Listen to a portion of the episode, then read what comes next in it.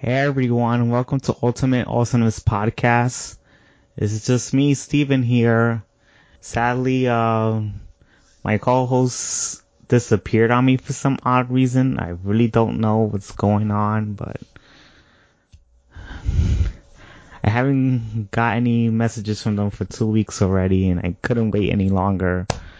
It's kind of disappointing because I was looking forward to talk to talk about Infinity War and that didn't happen. So I guess I'm gonna have to look for new co-hosts eventually, and um, I didn't want to disappoint the viewers and never talk about Infinity War, so I decided to give it a chance and you know talk to my talk to myself about it, and, meaning talking to you guys about it t- too. So we'll see how this goes and see if we can actually do this, you know. Um, never did a podcast alone before and I'm gonna try to do it this time around. So, hope you guys understand and probably like it. So, um, I'm gonna be talking about some comic book news for, and then I will talk about Infinity War, and then I'll talk about the comic books I've read this week, and I'll also talk about my upcoming pull list for the next week. That's about it in general. So let's just start what we got here. The first news I'm going to talk about is Cable and Deadpool. They're going to have an annual this in sometime around yeah, sometime in August. August 15th, they're gonna actually have an annual, which is kind of weird because there is no Cable and Deadpool series, and to release an annual actual, without the actual series seems kind of weird to me. I don't think I've ever seen this happen before. It's, I guess, I could look forward to this. It's by, it's written by David F. Walker, art by Paco Diaz and the cover is by Chris Stevens. I I really do like David Walker as a writer. He's been writing pretty good series like Power Man Iron Fist and Cyborg. I really like those. And it looks like the synopsis is when Deadpool is hired to track a woman through time, he assumes it's your standard run off the mill rescue mission. But time hopping villains are are no joke and nothing's ever simple with American Mouth. The Merc with a Mouth is involved. Enter Cable and the only chance Deadpool has of completing his mission without destroying the mainstream or the entire Marvel universe.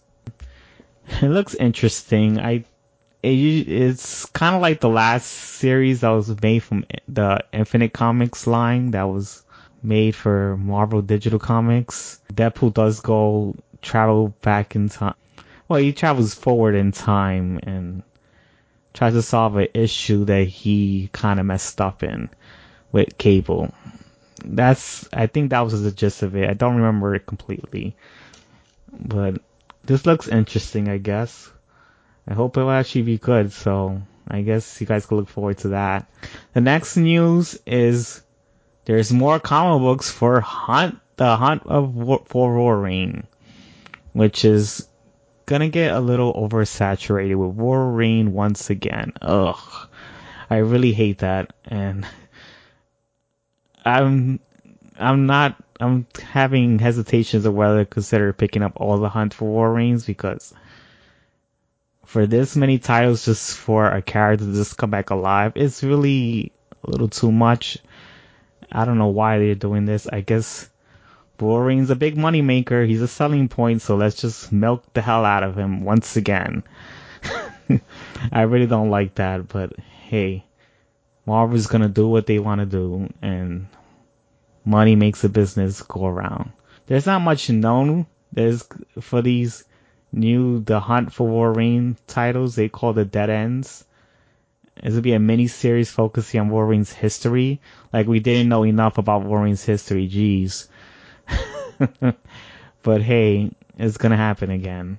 So yeah, we're gonna get more titles explaining Wolverine coming back alive and everybody in the whole entire world has to interact with him when it's not really needed, but hey, it's gonna happen.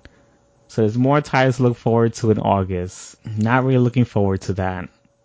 I'll see if the first particular titles that's been coming out this month are gonna be good.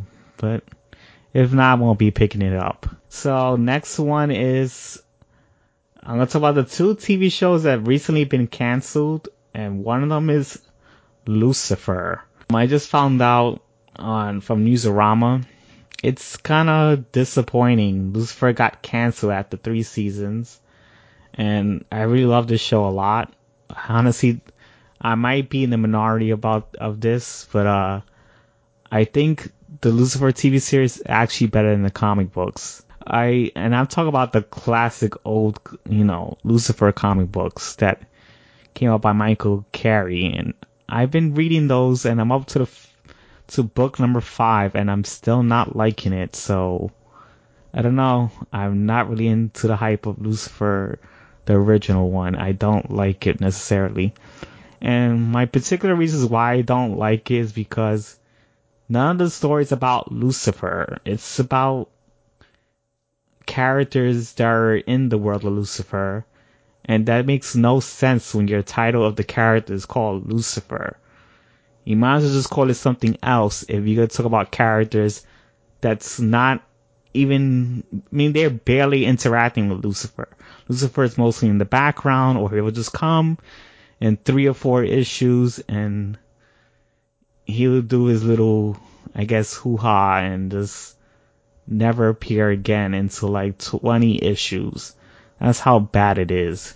And the reason why I like the TV show is because you actually get to know who Lucifer is. Yeah, it's a little bit different, but it actually makes sense too. And it's just the the human aspect of all these characters are actually shining, and it turned out to be a really great show. I noticed a lot of people at Fox did like it, had good ratings. And for some reason, Fox canceled it.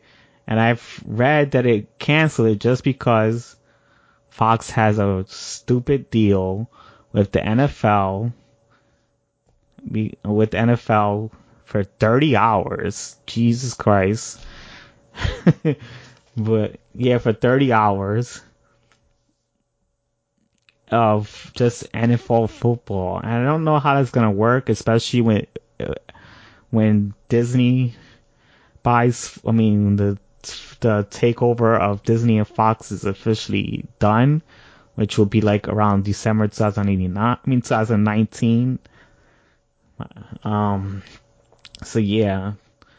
So I don't know how that's gonna work kind of two episodes behind because I watched them on Hulu. I still need to catch up on it, so I'll get on that maybe tomorrow or someday. I don't know when I actually find time. It's kind of disappointing that Lucifer is to end, and they said it's to end on a cliffhanger, and that is absolutely disappointing too. I was really looking forward to this show to have another season, and we're not going to get that. That's kind of disappointing. Another thing is it's also been trending in Twitter with the hashtag uh, Save Lucifer for fans trying to save the show, and surprisingly, some celebrities are you know trying to want to save the show too, like William Shatner, as I've read so far, which is pretty interesting. Maybe this will work, but I really doubt it because shows barely come back from demand. The only show that I saw that came back recently was Brooklyn Nine-Nine, and they only came back because Universal actually owns that series. It's a licensed series from Fox, Me for Fox. So Fox was just holding it because NBC at the time didn't have any more slots for that show, so they put it on Fox just to have it there. And now that Fox canceled it, I guess NBC had a way to pick it up. And the only thing that could pick this up maybe is is CW because CW is owned by WB and partially CBS, but um, it could probably be on CW like they did with Supergirl, or there might be some licensing constraints with Fox, who knows? Or they hopefully will put it on DC streaming service. I like, I would like that too. And I honestly think that this, this show acts, is like a CW show. It does have the heavy relationship drama. It's very soap opery, but it just has some supernatural elements. I really like that. It's not, it's actually a pretty good show to me. I just hope there'll be another chance for it. I don't know. It's kind of very disappointing. Okay, the next show that got canceled this week is Inhumans. So, um, it only got canceled after one season. It was according to Deadline that ABC decided to cancel it. I'm kind of disappointed about this because I was actually liking the Inhuman series. I had a different opinion than everybody else in the internet world. I I pretty much know about the Inhumans a lot. Um, I've been reading their comic book series, and the characters were actually they were exactly like the comic books. They weren't that different. I really don't understand what people are coming from.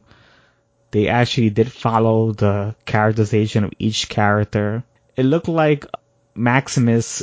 Yes, he was somewhat different, but it looked like he was going to turn into the character that we all know.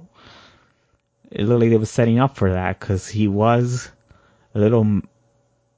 Uh, he had a big ego, which is what he has in the comic books too. They just wanted, uh, give him a reason why he would develop to one point to another. And I kind of did like that because it kind of show why he is the way that he is, and he isn't just a one-dimensional, you know, I want to do bad shit kind of crazy villain, which is what he usually is in the comic books. And comic books is often like that a lot because they're used to old nostalgic writing where a lot of villains were one-dimensional, and it seems it's TV shows and and movies actually bring that idea a little bit much better. I mean, they have done, they have given personalities to characters over the years, but I feel like TV shows and movies actually bring a better example of what humans are to these characters. And the one I did like the most was Car-. He he really had an actual flaw, and I liked that because he made snap judgments and he was learning to actually become human and, and in Humans, the comic books, he doesn't learn that at all. He's still a, a jerk face and he still makes assumptions about people and he's okay with that. And that's ne- that is kind of a problem with that character in the comic books. I necessarily don't like that. And I kind of like they've rated him a bit better in the TV show. And I know the budget was it was okay. It wasn't terrible what everybody's thinking. I really don't understand it. It was just, you know how usual budget was for television. It wasn't that bad. It was like a CW show. And that is what the budget is at for TV. It's not gonna be movie level because that's too expensive. There's a difference why we have TV shows and movies. So the budget's never gonna be the same they will eventually, you know, technology become cheaper over the years, but movies will always have a higher budget than TV. That's just how it is. This thing, you know, for one thing, I actually think that this show was better than Gifted. Um, because the problem with Gifted was that the drama, the drama was all over the place. It was very drama heavy, and this show, Inhumans, was a little bit balanced at least. I think a lot of people had a a misunderstanding of the characters in Inhumans. They live in a different society. They they live in a society where there's a caste system, and when you grow up in a caste system, it's a little bit different than what you're growing up in now. So that's what they were trying to explain here, and they did a pretty good job on that. They eventually learned how to be humans. They were basically inhuman, which that was a great way to explain that. I think they did a good job. I don't. I disagree with most people on the internet. I think most people don't even know who Inhumans are. So I can't necessarily agree with the general population. Inhumans have a very small fan base, and I guess it's kind of hard to actually start believing every single person on the internet about Inhumans. I don't think they actually necessarily know the characters. Sorry to say. Yeah, it's kind of disappointing. I wish ABC took the risk to give it a chance because it seems like some people were actually still were liking the show too, though. And I did see comments on YouTube where uh like they had inhuman reviews and some people were actually liking the show and they said it was getting better as the episodes were developing. And sadly the ratings did not improve because people listen to other people on the internet, which gets a little annoying, but it happens. Instead of actually watching the episodes and see that it actually gets better. Whatever. But um yeah, I honestly thought that this was a good show. I wish it gave it another chance, but it looks like it won't happen. And I don't know what's gonna happen to these characters because uh Inhumans are not that popular and I don't know if we're gonna see them again. Maybe they do a movie or maybe I'm just hoping they'll they'll do a crossover with Agents of Shield. That would be a great idea. If Agents of Shield gets another season, hopefully and they'll do a crossover with Inhumans and develop the characters even more. And that would be a great thing. Um, and maybe it'll give it another chance. Who knows? It's just ABC is very strict with their things. And I think that's why Disney's making their own streaming service probably mess, I guess, fuck them over. I don't know. I really don't know the basis of that, but I'm just thinking that that's what it probably is because they did have a little argument about renewing Agents of S.H.I.E.L.D. last year.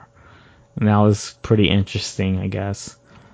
And now I'm going to talk about the next two comic news, which is Young Animal, DC's Young Animal. It's pretty much coming to an end in August.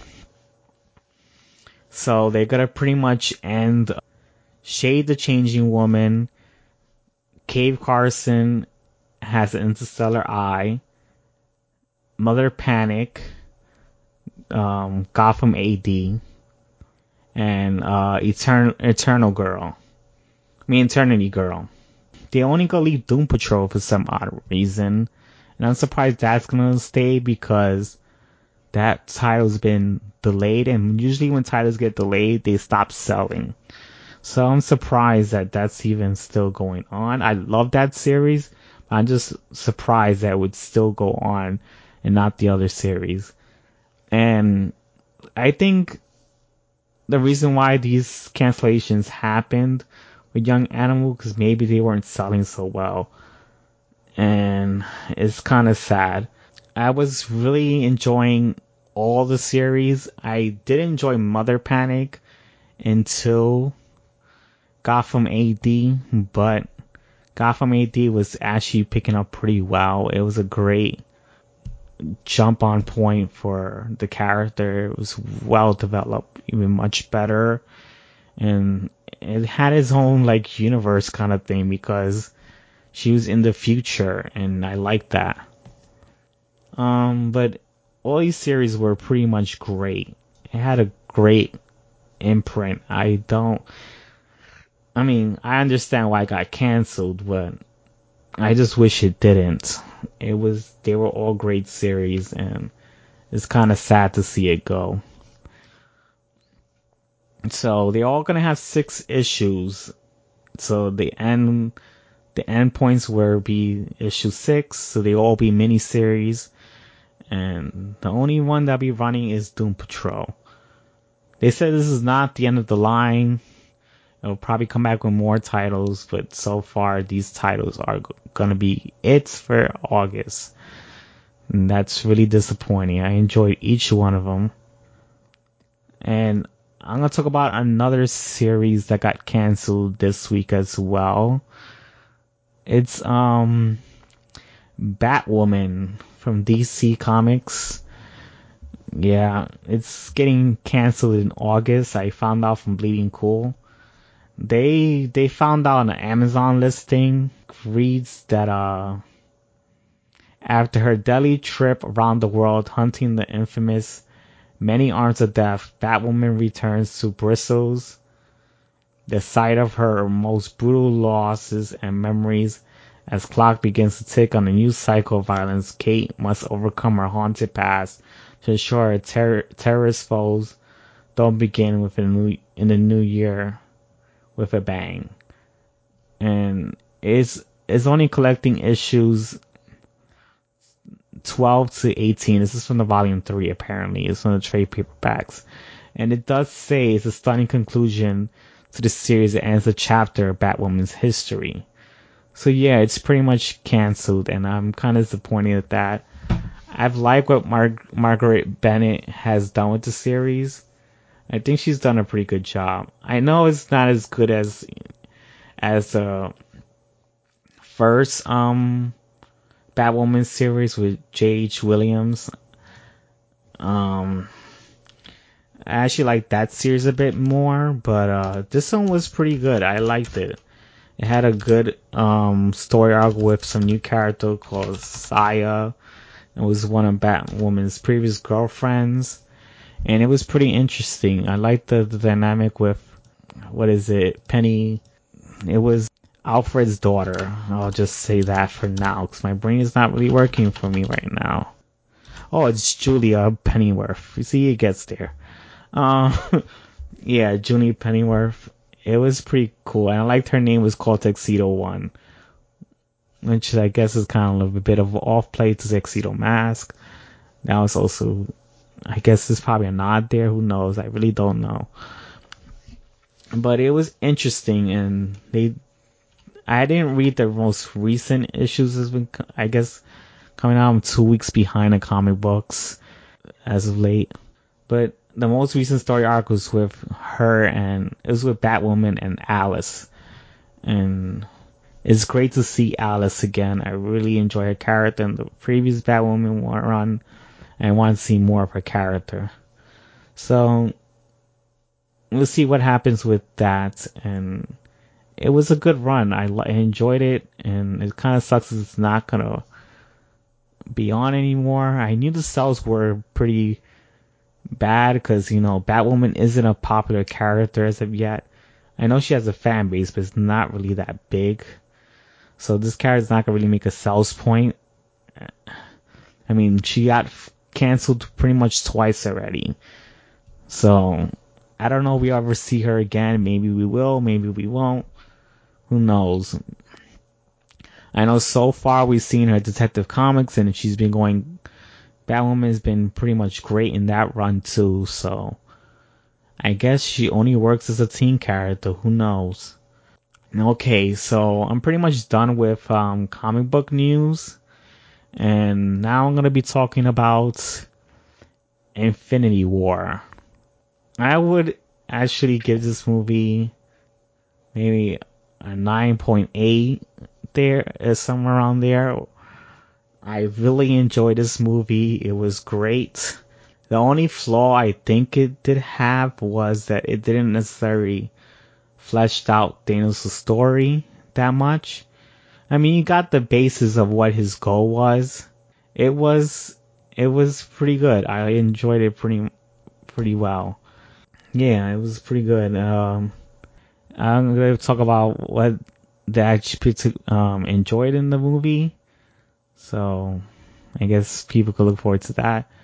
So beware of spoilers. So if you haven't seen the movie, don't even bother watching, listening to this podcast.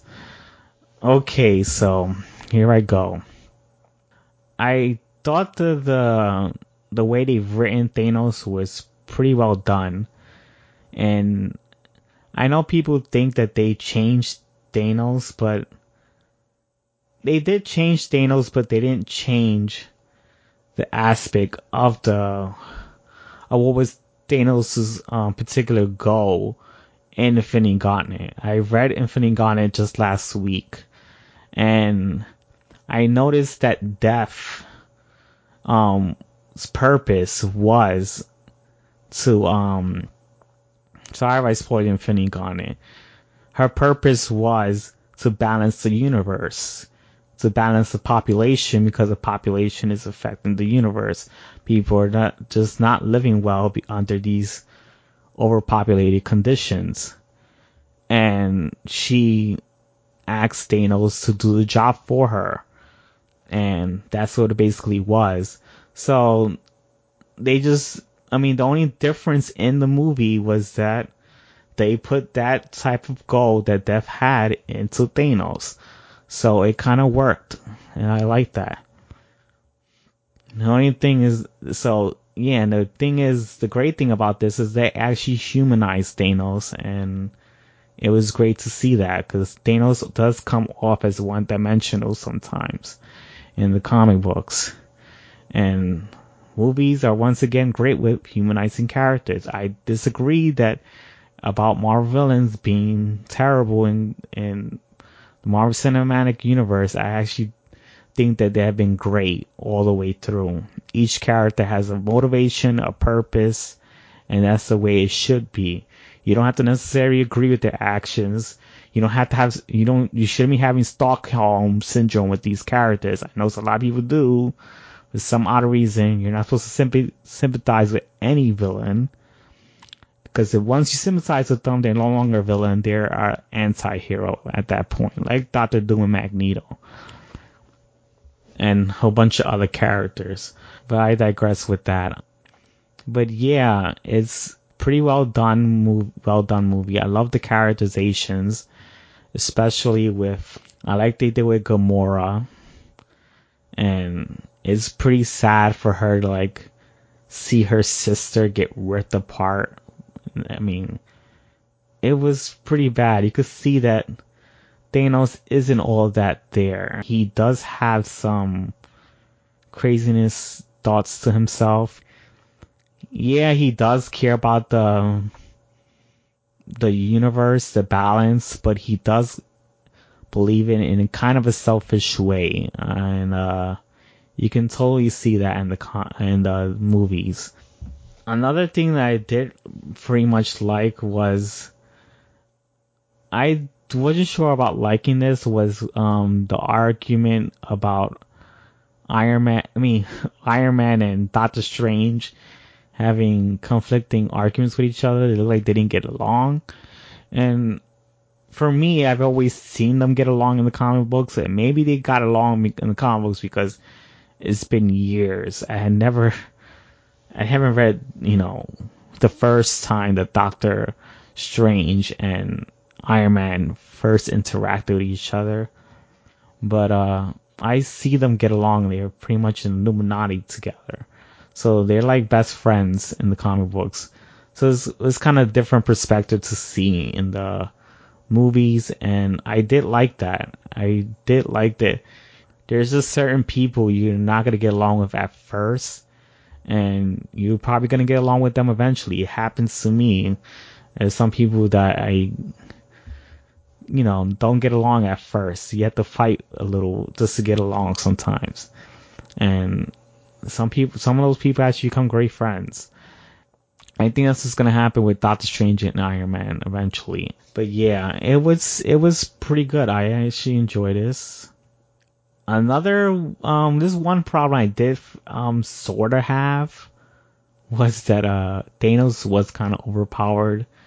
There was not that much of a balance in the fighting aspect of Infinity War, but it did have some great fighting scenes.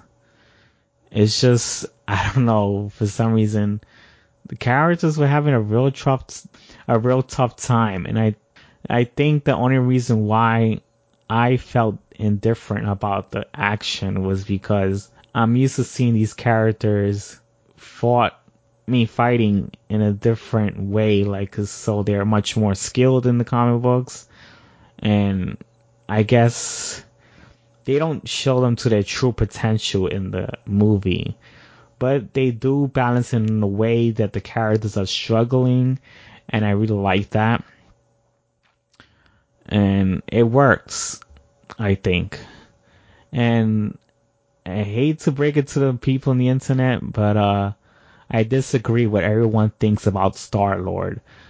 I I think that he was just being human. Of course, he's gonna react a little irrational because his girlfriend died. Yeah, you might not, you might say that Gamora is probably not his girlfriend, but he actually loved her, and they did have a kiss for their first, maybe the first time in the Infinity War movie. So I don't know what people's problem is. That's how human beings act when their loved ones have died.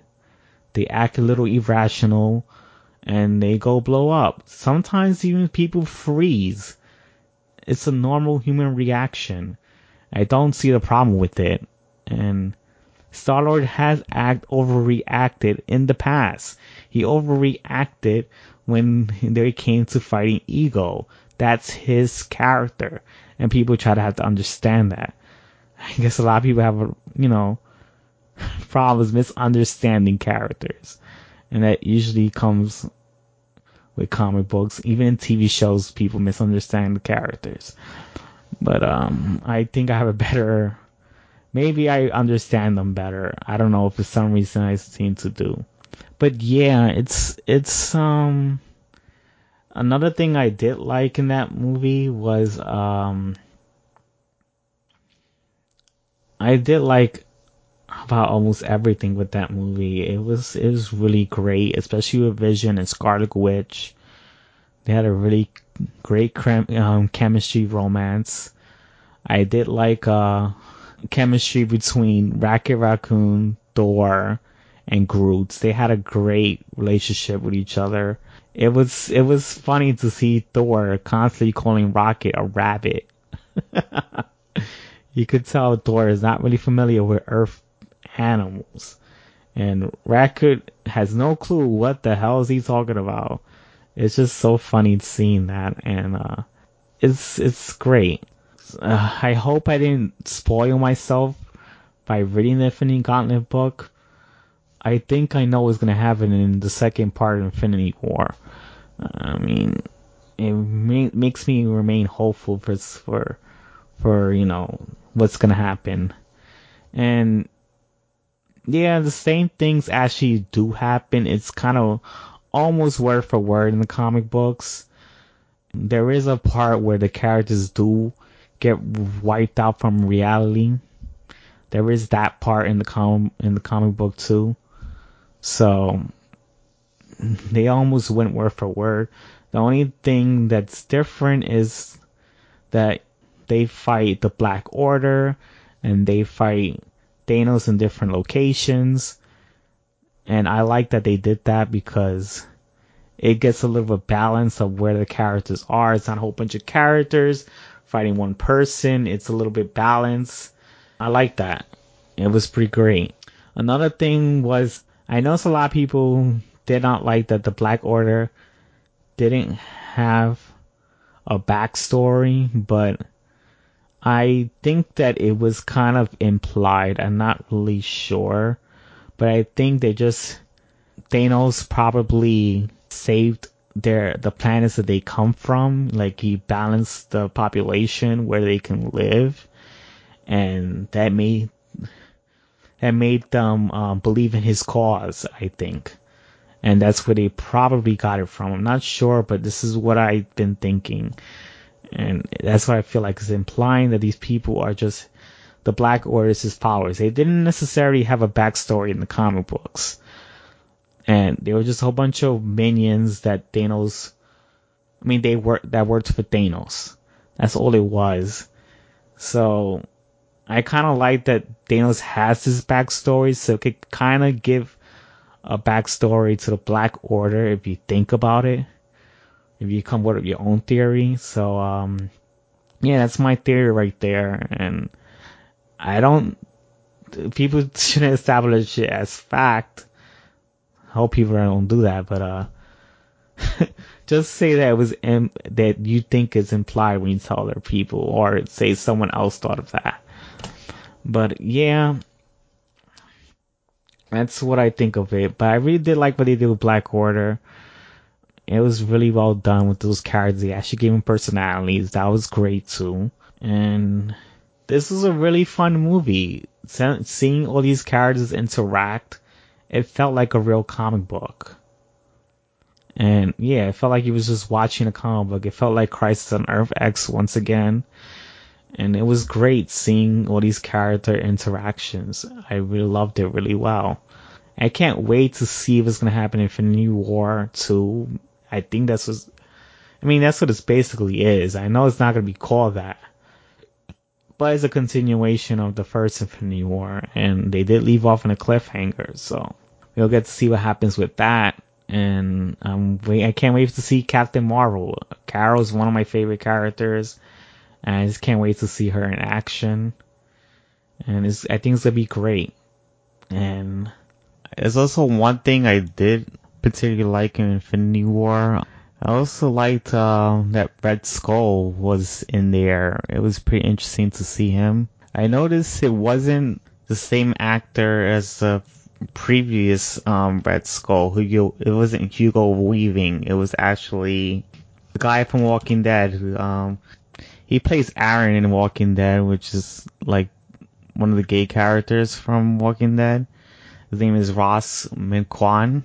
I think he did a fantastic job as as as Red Skull, and I think he can actually replace Hugo Weaving. He did a great job. I think he he was able to do just as great as Hugo Weaving. Um, I mean, he just did a very phenomenal job, and um, I hope they use Red Skull again in the future.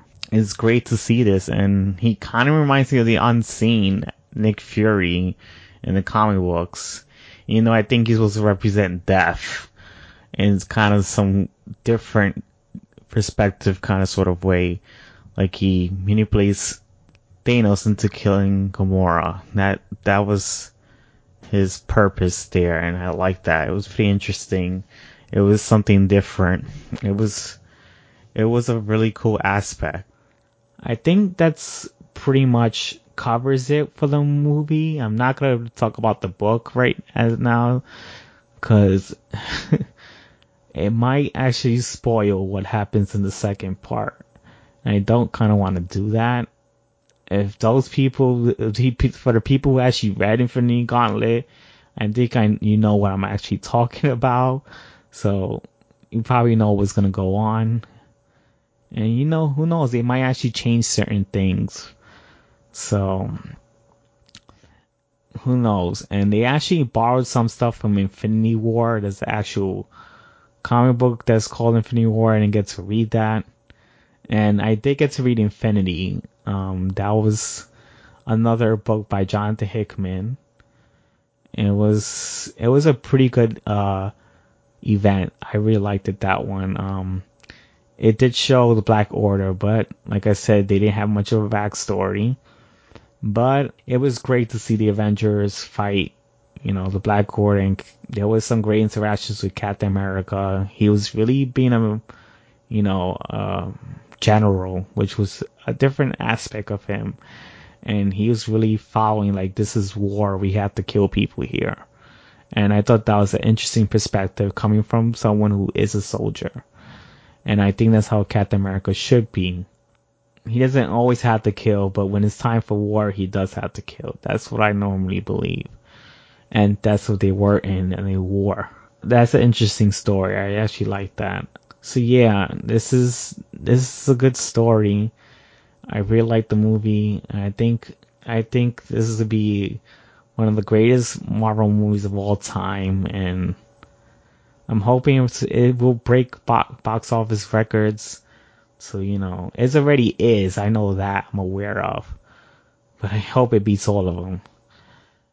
Uh, but it's a great movie. They did really well. And that's all I have to say about it. I don't think I have anything else. By the way, if, if I eventually do get, uh, you know, maybe some co-hosts, maybe I'll do another Infinity War discussion with the co-hosts.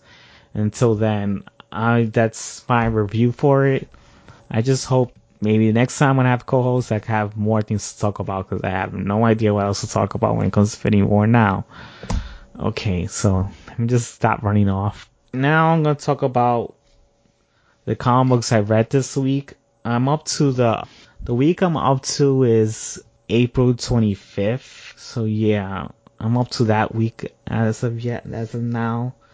I'll try to catch up eventually, so hopefully I'll catch up this week and, and I'll guess we'll go from there. Um, the books I'm gonna be talking about is Marvel books for right now, and then I'll go to DC and then I go to other.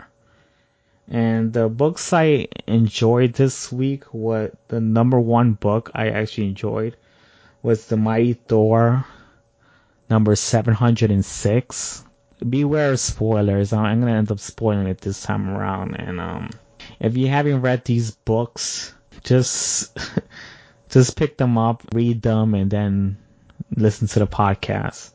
I'm just gonna tell you the list of books before going spoiler territory. And it's not in any particular order. I don't usually like to do particular orders of what's the best. But the best for me was The Mighty Thor. That was number one for the whole week, even for every, it beat Marvel DC. I mean, it was, it beat all the other publishers for me. I'm gonna put, for Marvel, I'm gonna say The Mighty Thor, Moon Knight, Exiles, Old Man ha- Hawkeye, Lockjaw, Spider Gwen, and Dr. Aphra. Those are the top Marvel titles I've enjoyed this week. So now I'm gonna talk about the Mighty Thor. I really enjoyed um this this this issue because it was interesting seeing how my um Jane Foster interacting with Odin and Odin was the guy he usually is, which is kind of a dick he he didn't understand where Jane Foster was coming from and why she was Thor. And Odin put his jealousy and his selfishness, which is what Odin usually is. He he's kind of embracive with himself. He's kind of selfish sometimes, and he's very aggressive. And I like that after Jane Foster argued her point, he agreed with her, and it was really great seeing that. And I also did like Thor, Thor Odinson trying his best to um revive Jane Foster. That was a great thing there because he actually used his God of Thunder powers without the Mjolnir. And that was great to see that because he finally realized that he doesn't need the Mjolnir to become Thor. He was actually using his thunder powers, which is just like the movies. He doesn't need a hammer to order use his powers. He is a god of thunder, and I like that they did that. And it was great. I mean, the hammer was only a, a like a practice skill for Thor. He didn't really need it. And I like to, for him to have that. Uh, I hate this. I, there's one thing I didn't like about this particular issue is because, uh, Jane Foster doesn't actually die. And that's kind of disappointing because I was expecting her to die to have some consequence. I mean, like, yeah, Jane, it, it makes more of an impact if a character sacrifice herself for the betterment of humanity or Asgard at this point. It's it's just it was just it'll be a great way to just do it that way. It'll be more meaningful and more powerful. But they did the scapegoat route and actually, you know, Odin and Thor revives her and it's just uh that part was kind of a little disappointing, but I do still like the issue because there was great moments like the Thor trying to revive her and the moments with Odin and Jane Foster growing up as characters. There's a little bit character development there, and I did like that. So overall, was a great issue. The art was great too. I did like a lot of great art moments there, and it was really fun. Uh, so the next book I'm be talking about is Moon Knight, number 194.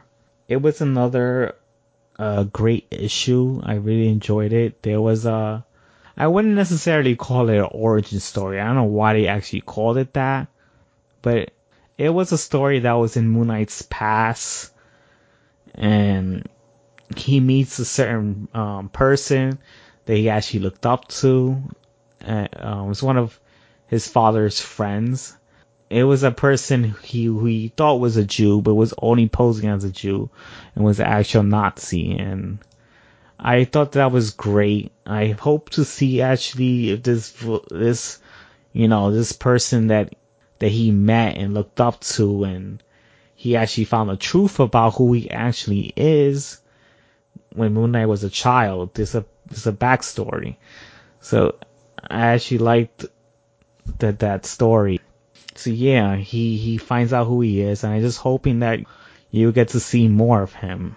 There, hopefully, there will be some future interaction. Maybe that's why they explain the story. So yeah, and I did like the.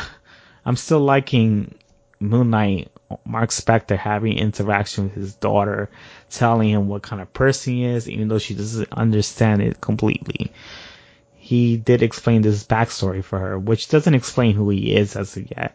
I don't know if he's gonna, if he does end up explaining it, they don't show it because that's kind of retelling his origin and maybe the writer didn't want to do that. But it was really fun story to read. It was great. Another title I did like was Exiles 2. I know 3 just came out this week, but I haven't picked it up yet and I haven't read it. So, I mean, of course I haven't read it. Uh, so, so yeah. Um, Exiles was fun in this issue. Um, it was a little jarring to read Valkyrie's, uh, dialogue. Cause she did kind of talk like old English. I mean, she's supposed to. She's an Asgard. But they did it a little too much, a little too exaggerated.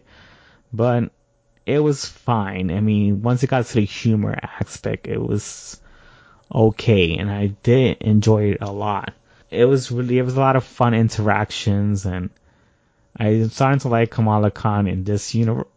This universe, um, she's she's a little bit um different. She's a little aggressive and cranky. I mean, she's an old woman, but not all women act cranky.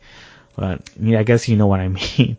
But uh, it was a great thing. I pretty much enjoyed it. And there is some revelations about Nick Fury, and I like that. It was a really well done issue. Next issue I'm to be talking about is Old Man Hawkeye, number four. It was pretty interesting. You get to see Hawkeye fight Beetle, and you get to see why he fights him, and it's pretty interesting. I actually liked it. They didn't explain the story in full detail, but I think we will get to that eventually once we get to the story. But I had it was the art has been really great. I think I think the artist has been doing a really great job. It's been pretty good. The action was really well done too.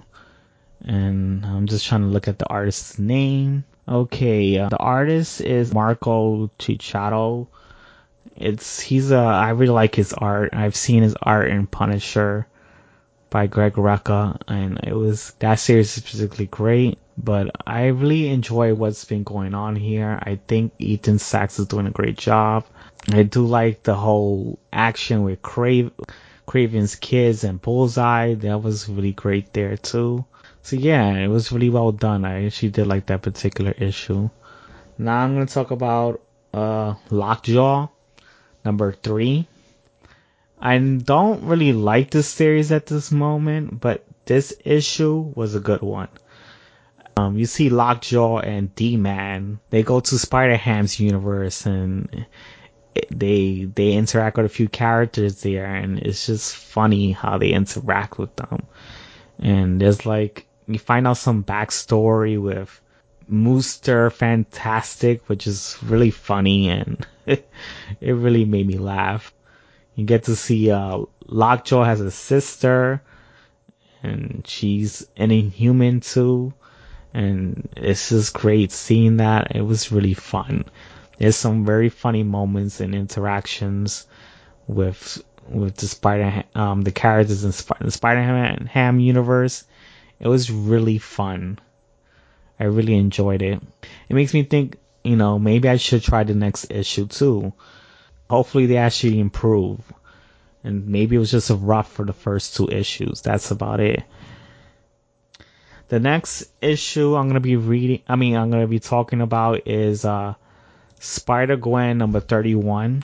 Yeah, I pretty much had fun with that series as well. There was storyline was it was Gwen Stacy from Earth 65 interacting with Gwen Stacy from 617. It was pretty interesting. I like that uh Gwen Stacy from the 617 universe. It's supposed to be Gwen Stacy from 616 universe, but now that supposedly that Gwen Stacy went to that universe, it kind of shifted off into an alternate universe. That's how they got away with it. I thought that was pretty interesting, but um, I like that Gwen Stacy from that universe try to convince Gwen Stacy to to be a better person, remain hopeful for what's gonna happen. She thinks that she's doomed. She's gonna have a, a terrible life because she's Gwen Stacy. Gwen Stacy's are just doomed to die, or her father was is doomed to die because it's been happening in every single universe. The fact that it doesn't happen in 617, it makes her hopeful that maybe she won't fall into the same path as other Gwen Stacy's, and I like that.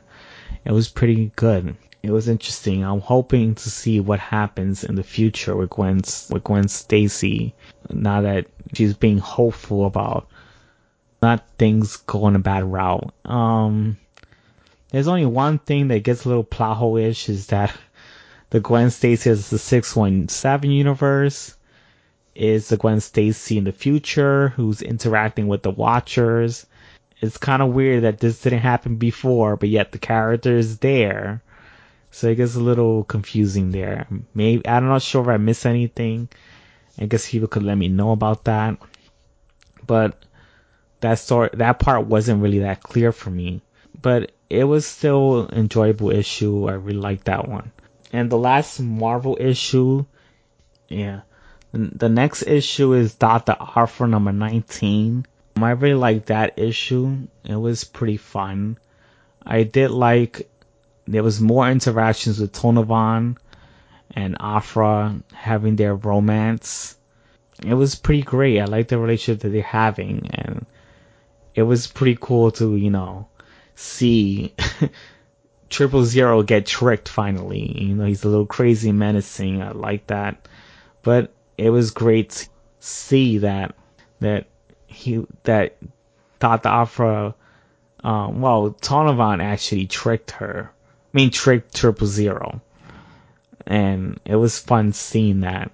I mean yeah, it was really great and Aphra tricked everyone there too. She was able to hack the machine to give you know false information to both the rebels and Triple Zero.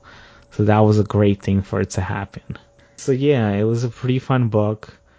And it ends the arc for this one and is opening another arc in the next issue, so we'll see what happens. I didn't necessarily like these two particular issues, but I'm gonna think I think they kind of worth talking about. Okay, it's Peter Parker, the Spectacular Spider-Man, number 303. I thought this issue was okay. I didn't necessarily like it, and I think I'm gonna finally drop this series because it's not really doing good for me. I just wanted to find out one revelation, which I'm glad for, is for Teresa to be Peter Parker's actual sister. I really like that. I was kind of disappointed from that, from um, James Robinson's um, graphic original graphic novel Spider-Man, where he just said uh, Kingpin was just mind tricking Teresa to be Peter Parker's sister.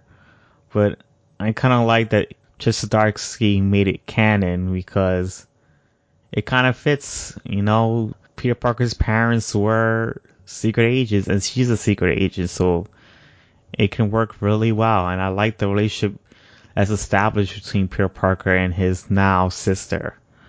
I really like it. It's it's really well done, and I hope to see more adventures with them. And that's what I'm glad about finding out. Another good thing was J. Jonah Jameson's um, character development. That's another great thing about the book. But anything besides that, it's not that great. I didn't like that there was no really um, big consequence for what's going on with. I mean, there is a consequence, but they don't capitalize on it. I think it would have been a really big opportunity for maybe younger the younger Peter Parker or Aunt May to die because the older Peter Parker wasn't being responsible. He was being very irresponsible and not realizing what the dangers can become of of someone so messing messing up someone else's timeline. He didn't really.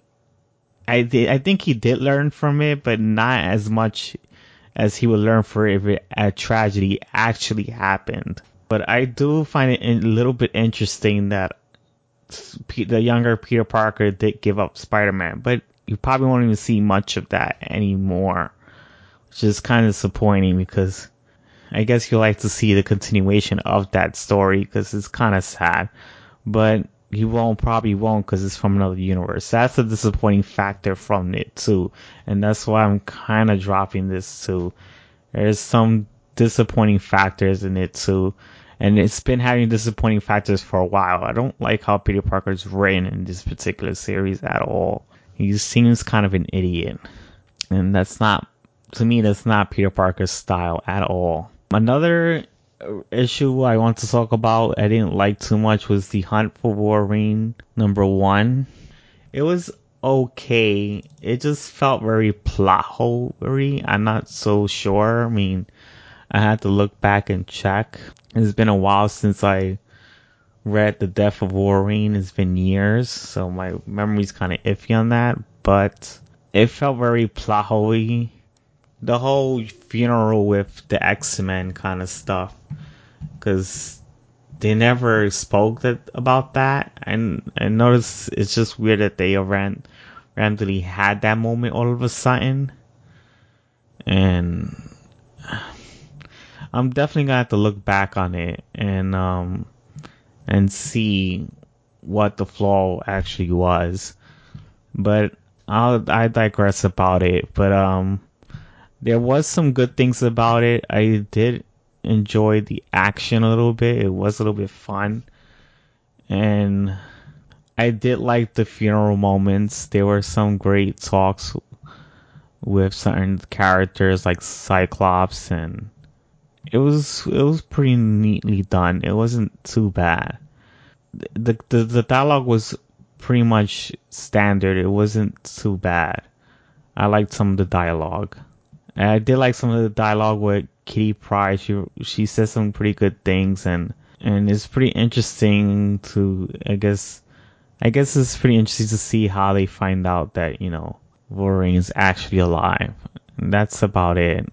I guess it's still worth checking out. I'm not so sure, but I think I'll still try it after a few times. It's also pretty nice that you know Kitty Pryde is looking out for Iron Man and Daredevil to help her out. It's a pretty interesting perspective, and I think it could work. I just want to see what keeps going on the next couple of issues. Now I'm gonna go to DC titles. Um, the top, the, the series I lo- I liked for DC were Doom Patrol, Detective Comics, imaginary friends. I mean, fi- fiends, not friends. Imaginary fiends. Injustice 2. Um, Mera, Queen of Atlantis. Raven, Daughter of the Darkness. The Flash. The Demon, Hell is Earth. Mother Panic, Gotham AD. Trinity, Wonder and Wonder Woman. I didn't necessarily like Miss Terrific. I mean the the Terrifics that much, but it was still enjoyable. So I'm gonna mention that one too. I'm gonna first discuss Doom Patrol number. I'm gonna talk about Doom Patrol number 11, and it continues what the last story was about with Retcon. They give the I forgot what his name was already. the retcon guy, the one that just shows uh copyright withhold, which is pretty funny. You get to see his backstory, and I liked seeing his backstory. It was a great uh, motivation. I mean, he just was a person that was forgotten. He didn't like that he was forgotten, and he wanted to fight back. And the way he fought back was finding, you know, some type of, I guess, some type of metal that could retcon things, which is pretty funny. And I thought that was interesting. You get to see a lot of interactions with the characters. The good things that this story leads to Milk Wars after when it ends. And I like that, you know, how they explain that because I was kind of wondering when does the story take place? Does it take place before Milk Wars or after? And it shows that it actually comes out after, which I like that. It was pretty fun. I really want to look forward to what's going to happen in the next issue. I did like what's, um, the magician kid that was there. Totally forgot his name too. Sorry for that. And I liked what they did with him, with his parents, and hopefully we get to see more of those characters. And they did show Rita Farr, but they didn't show her that much. So it was a pretty fun issue. I really liked it. Another issue I'm going to be talking about is uh, Detective Comics 979. That was another fun issue. It was it was it was my favorite DC comic of the week. There was some great. I don't know. It really they really did the OMAC um, villain pretty well. Eustace is is becoming a great villain for Tim Drake. He's like his own arch nemesis, more like you know Batman versus Joker, and I like that. He's very cynical and very intelligent, just like Tim Drake, and it works for him. I really like how they did that. It's pretty great thing. I also did like the action, even though the art is a little, I don't know, it's, it struggles around certain panels, but it does a pretty good job. I mean, you can see what's going on, so it's still good to me, I, I think. I could see that they have the influence from Arrow. They're using a villain because um, in Arrow, I'm not sure if it was the same exact character, but it was there's the same basis where a character that has control over Brother Eye, and you can see that they had some influence from that. And I liked the way they did it here. They made the character even better than the Arrow version, and it's just great. I really did like the interactions with Batman and um, Kate Kane's father, and it was really fun issue. Um, and I'm hoping to see more as the story goes and develops. It's it's been one of my favorite series as of right now from Rebirth. I've really been enjoying it. So yeah, the next issue I'm going to talk about is the final issue of Imaginary Fiends. That's another good one. Imaginary Fiends number six. It was a mini series apparently. I didn't know that, but um, it does conclude the story up a bit. I mean, it does. There is some little bit plot holes with, because you do see uh the Asian chick, uh her um the Asian woman, uh she uh she has a imaginary fiend, which is like a monster, and it ends up dying and then it comes back alive somehow with no explanation. And that's a little bit of a flaw in the book, but uh, I did like how they were able to conclude it at least. That was a, that was a, I guess a good part of it. And this series was pretty much fun. I like how you get to see how a schizophrenic cop fights a schizophrenic um, criminal and get to see you know, struggles with schizophrenia and it's like she she uses her disability as a skill here and I like that. It was pretty interesting to see that um, happen in this series. And it completed very well, even though it had one little plot hole. But it was still fun. I think they only did the plot hole because maybe it wasn't supposed to be six issues and it became six issues. Who knows? But it was really well done, I think. And I guess people should probably look forward to picking this series up. The next issue I'm going to be talking about is Injustice number two, which is chapter 55. And it was mainly about, it was mainly about the Red Lanterns fighting Hal Jordan, Sinestro, and um, Sinestro's daughter. My name can't, the name can't come off my head for some reason, whatever. But yeah, uh, it was pretty cool seeing the interactions they had there. I mean, I really did like the, the little action that they had there. It was pretty fun. I, I really did enjoy it. They had some great interactions and great action.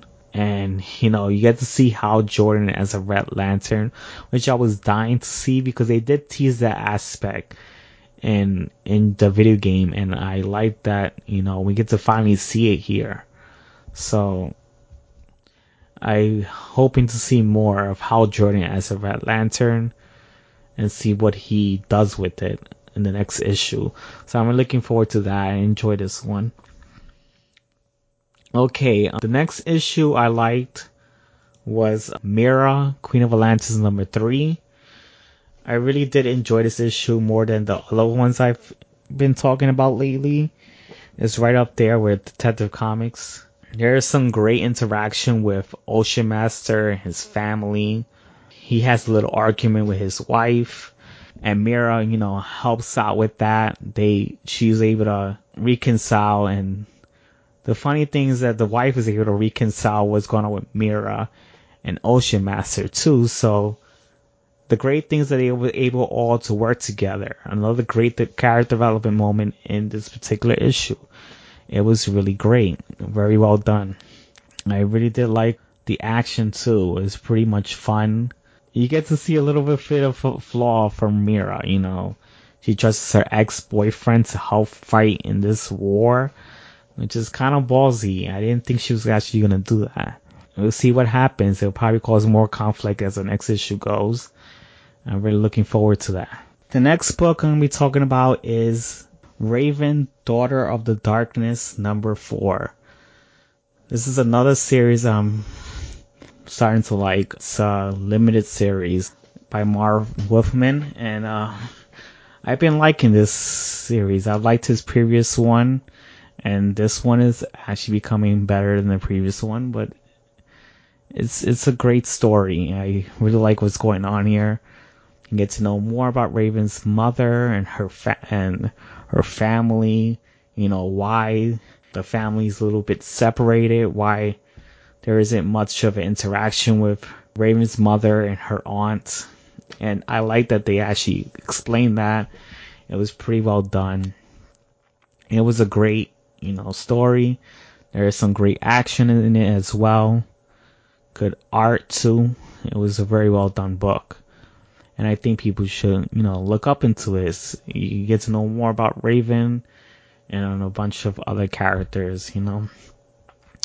You can get to learn where she comes from and how her story goes. It, excuse me, it actually develops the character really well. I really enjoy that series and I'm looking forward to even more. The next issue is gonna let's see, uh, The Flash number 45. I really enjoyed this series. It was it was pretty average. This issue was pretty average. There's some nice moments with uh, Mina, Barry. They really get they get to talk to each other and you know develop each other some more. They get to learn and grow from each other, which I did like that. That was really well done. You also get to see some revelations is to happen probably the next Teen Titans issue, Kid Flash and Robin. And you get to see some redemption with Godspeed and I'm looking forward to that. I hope they develop that a little bit more. It was really well done. I really enjoyed it.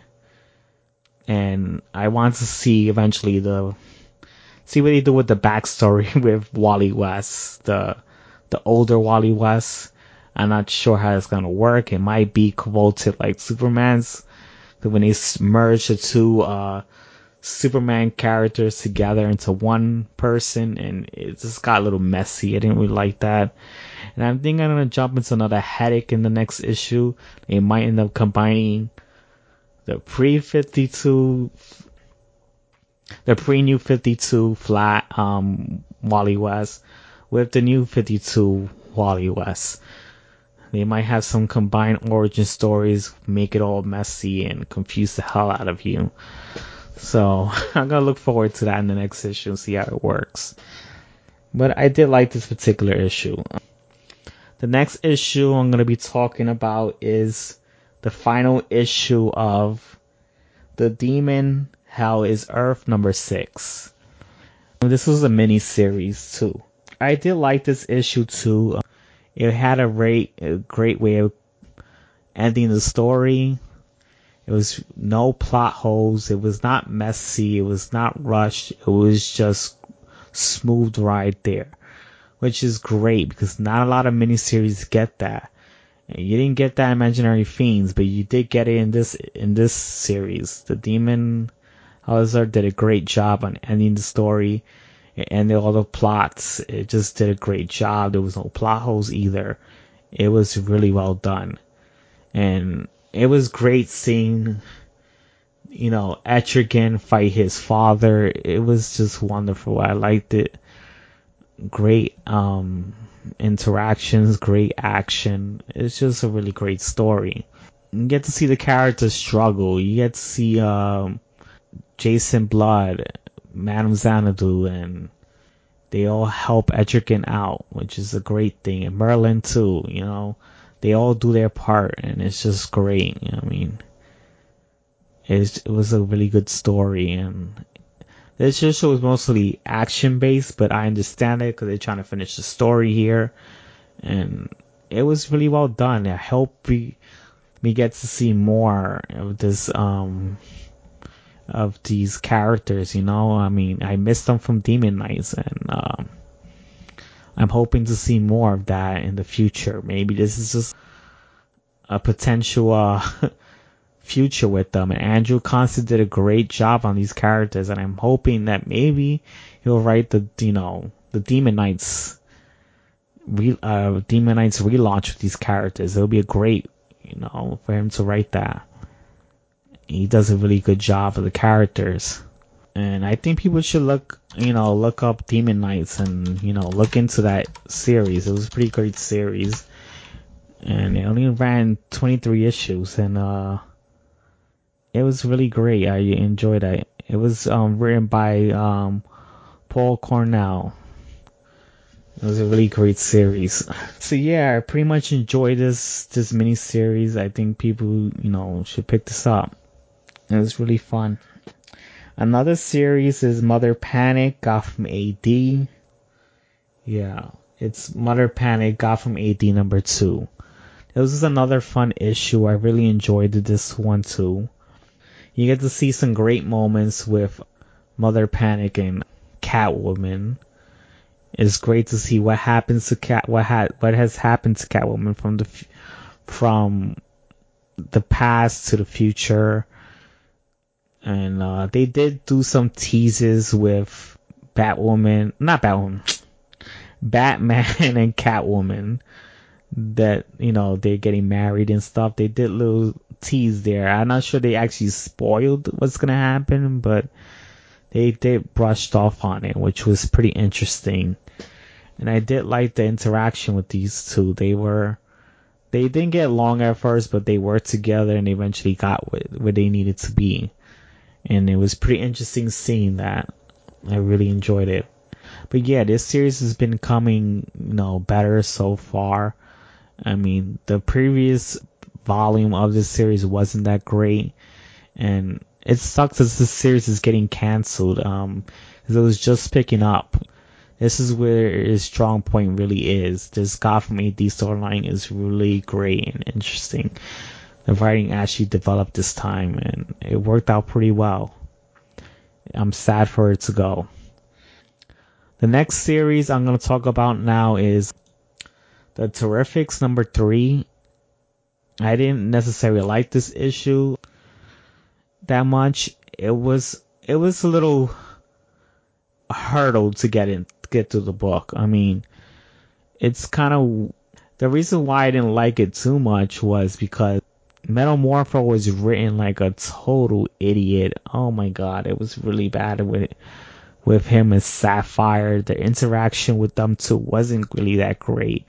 The relationship needs work. It just doesn't work, and it's just kind of a little jarring in there because it just did not work. I mean, Sapphire is trying to make Metamorpho understand because she she loves her father, but her father is a dick. I mean, she's not. It's kind of surprising that she's not seeing that when she actually saw that in the Legends of Tomorrow miniseries. She knew her father was really of an asshole. So this, I don't know. It seems like they just restarted that and not even care what happened in that book and just jump on from one here. It just restarted everything and just ugh, it wasn't that great that particular part. But there was some great moments with Plastic Man. He was he was a humor, the comedy relief character in this book, and I did enjoy it a lot. I mean, yeah, it got a little cheesy, but it was funny. I did enjoy that, and he was trying. It looked like he was trying to, you know, get the group comfortable with each other because they're like brushing. They like fighting off of each other and didn't like that. It was ugh. But I think they had to get through that just to, you know, get to making the characters comfortable with each other. Maybe Plastic Man is gonna be the job to do that. This this this series I think it's a little bit more work. Hopefully it'll get better as the issues go on. But I don't know. I hoping Jeff Lemire does a great job with these characters. I love his writing, but he's just not working here with these characters. I don't know what's going on.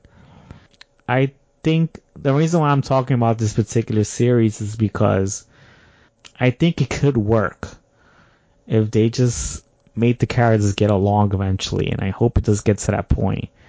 It gets a little jarring to see characters not get along.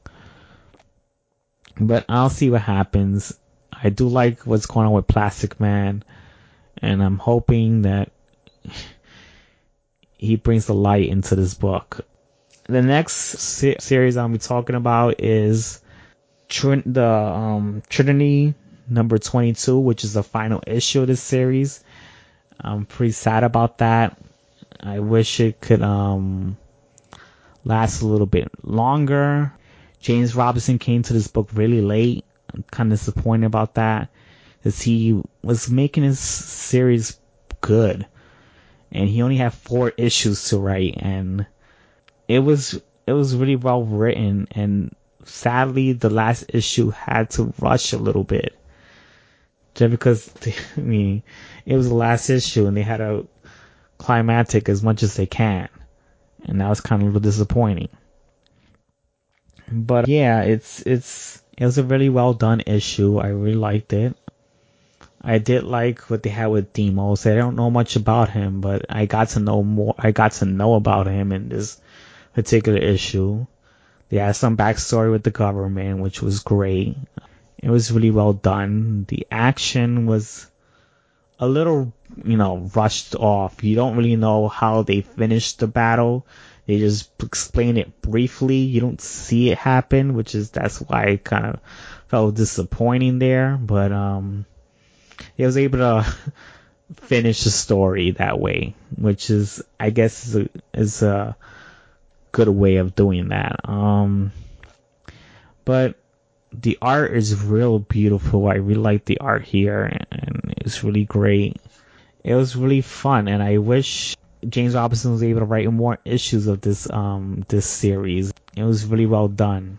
I think if he had more time to write this, he would have had a more complete story and it would have been this series probably would have gone a little bit longer if he was writing since the beginning, but it wasn't he wasn't writing since the beginning and they put him in the issues right when the series was already canceled. It was like you have four issues to write left, and that was kind of disappointing. And uh, I think you could have made this um, this series into a great run, but we're not going to see that. The next series I'm going to talk about is Wonder Woman, which is another series written by James Robinson, Wonder Woman number 45. I know the recent issue came out this week. I haven't caught up on it yet. I have to pick it up. But yeah, it was a really great issue. I really liked this one. This one's really up there with, you know, Detective Comics and and Mera and Raven. They were really great. It was really great. It's it's you get to see um, Jason interact with Hippolyta, his mother, or, or Hippolyta, whatever you want to pronounce it as. But um, it was it was really great to see them finally interact. And James Robinson does a great job in in concluding the storyline is the end of the story arc and he does explain how does Darkseid arrive at Justice League Odyssey? You know, how is he, you know, supposedly working with them? It, it, he explains it really well, and I like that because I was hoping to get the answer to that when I heard about, you know, Justice League Odyssey, and he's gonna be working with the Justice League in that te- in that team, I mean that book, and I was like wondering, how can Darkseid be a good guy and if he's a bad guy here. He's he's his normal self there, and they show that he just something happens to him. Wonder Woman gets all the gods out of him by showing love and compassion, which is great. That's what Wonder Woman is, and it's just great to see all the you know all the gods pull away from Darkseid and Darkseid you know, resets himself. He becomes a different person. He has no idea who he is. He just ends up in another world. We don't even know where he's at at this moment. I'm hoping to see what happens to him in Justice League Odyssey, and it's great how James Robinson did that. He did a perfect job with that. It was really great. I'm hoping to see more with Jason and Wonder Woman, and I like the the whole interaction with Steve Trevor and Wonder Woman it's all working out great. It's just, uh, I really like what James Robinson is doing. He's becoming my favorite writer again. And it's, it's just great. I, I'm really liking Wonder Woman again. I didn't like it when Greg Rucka was on. And I think Robinson is a great replacement for, for Wonder Woman. He really knows her character well. He knows all the other characters well too. He writes really great stories with them. And now the other book I'm to be talking about is Shadow Man number two from Valiant. This is the last issue I'm to be talking about. I really did like this issue too. There was some great interactions with Shadow Man, his love interest. I forgot her name, but yeah, it's it's it's just it was really well done. It's by Andy Diggle and the art is by Steven Sogega. So Geva. I don't know how to pronounce that. It was really fun. I liked what was going on here. Jack Boniface struggling himself, and it worked really well. And there's some pretty dark things that happen. I guess there's a body transfer, or I don't know what's going on with, with the villain here. Um, I guess they'll explain it more as the next issue goes on. But it was really well done. I liked I like what's been going on. It was it was great. I really enjoyed it. I think this series is gonna be a good Valiant series. There hasn't been that many good ones as of late. There was good ones when it first started, but now I don't know, the quality of Valiant is going down. And I think this is one of the good ones. And I'm looking forward to the next issue. I think I'm actually gonna like this one and there is some great action there too and great art. So I guess people can, you know, actually pick up this series. I think I'm gonna be picking up for the long run. It's really well, it was really well done. So yeah, now I'm gonna be talking about my pull list. I'm gonna talk about this briefly. I mean, I'm not gonna go into too much details on what you know what is coming up in this um pull list because I really don't know. I'm kind of behind, so I can't really tell what's gonna be the details of these pull lists. I mean, the books on this pull list. This is for May 16, 2008. Um, I'm gonna be picking up Superman Special Number One, Green Lanterns Number 47, Aquaman Number 36, Star Wars Pro, Poe Dameron Number 27, Justice League No Justice Number 2, The Avengers Number 2, Batwoman Number 15, ba- uh, The Brave and the Bold, Batman and Wonder Woman Number 4, Ben Riley, The Scarlet Spider Number 18, Moonshine Number 10, The Punisher Number 224, Cable 150 Number 157, The Mighty Thor Gates of Valhalla Number 1, Kick-Ass Number 4, New Challengers Number 1, Hunt for Wolverine The Claws of the Killer Number 1, X-Men The Wedding Special Number 1, Teenage Mutant Ninja Turtles Universe Number 22, Weapon H Number 3, You Are Deadpool Number 3, Bloodshot Salvation Number 9, Quicksilver No Surrender Number 1,